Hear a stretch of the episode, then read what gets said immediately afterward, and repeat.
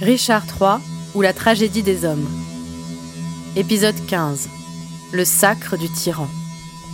Où la reine Élisabeth et la duchesse d'York sentent la menace qui pèse sur le jeune prince Édouard, héritier légitime du trône. Je ne suis pas de pierre. Cousin de Buckingham. Et vous, hommes et femmes, sages et graves, Puisque vous voulez me boucler la fortune sur le dos et m'en faire porter le fardeau, que je le veuille ou non, je dois avoir la patience d'en endurer la charge.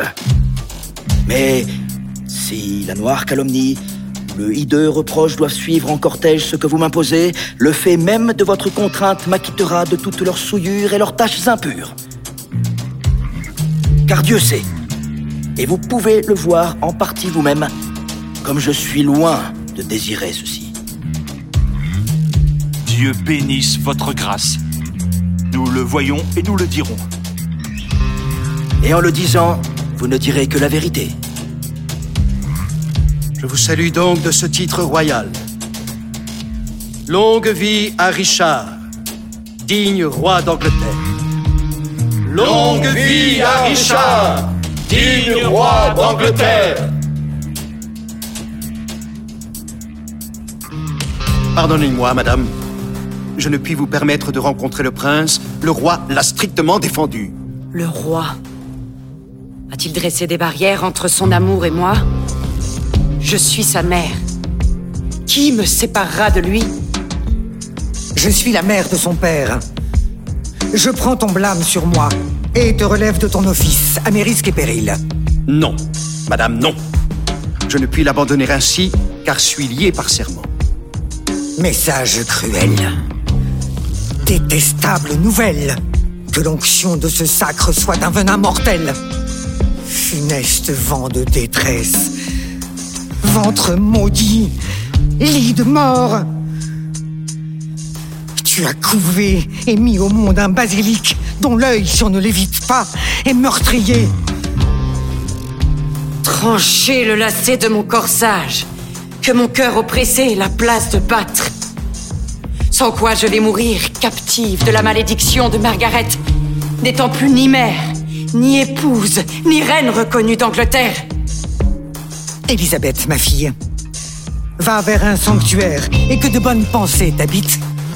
Moi, je vais vers ma tombe où je souhaite que paix et repos gisent avec moi.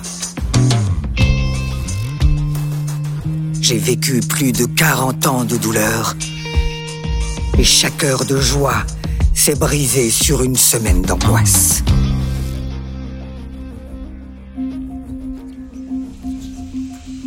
Cousin de Buckingham, Mon gracieux souverain, c'est à cette hauteur que, par tes conseils et ton assistance, le roi Richard est assis.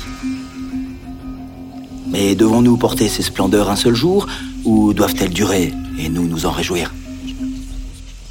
Qu'elles vivent toujours et durent à jamais. Buckingham. Maintenant, je fais jouer la pierre de touche pour éprouver si ton or est vraiment pur.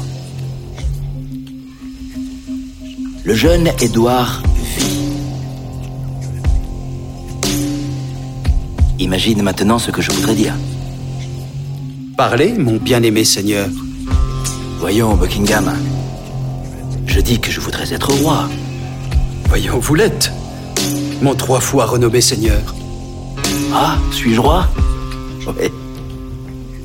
Mais Édouard vit. Vrai, noble prince Vrai, noble prince? Cousin, tu n'avais pas coutume d'être si obtus. Faut-il être clair? Je souhaite le bâtard mort. Et je voudrais que cela fût exécuté tout de suite. Que dis-tu maintenant?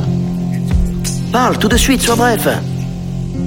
Votre grâce peut faire ce qui lui plaît Papa, papa. Tu es tout de glace. Ton dévouement gèle.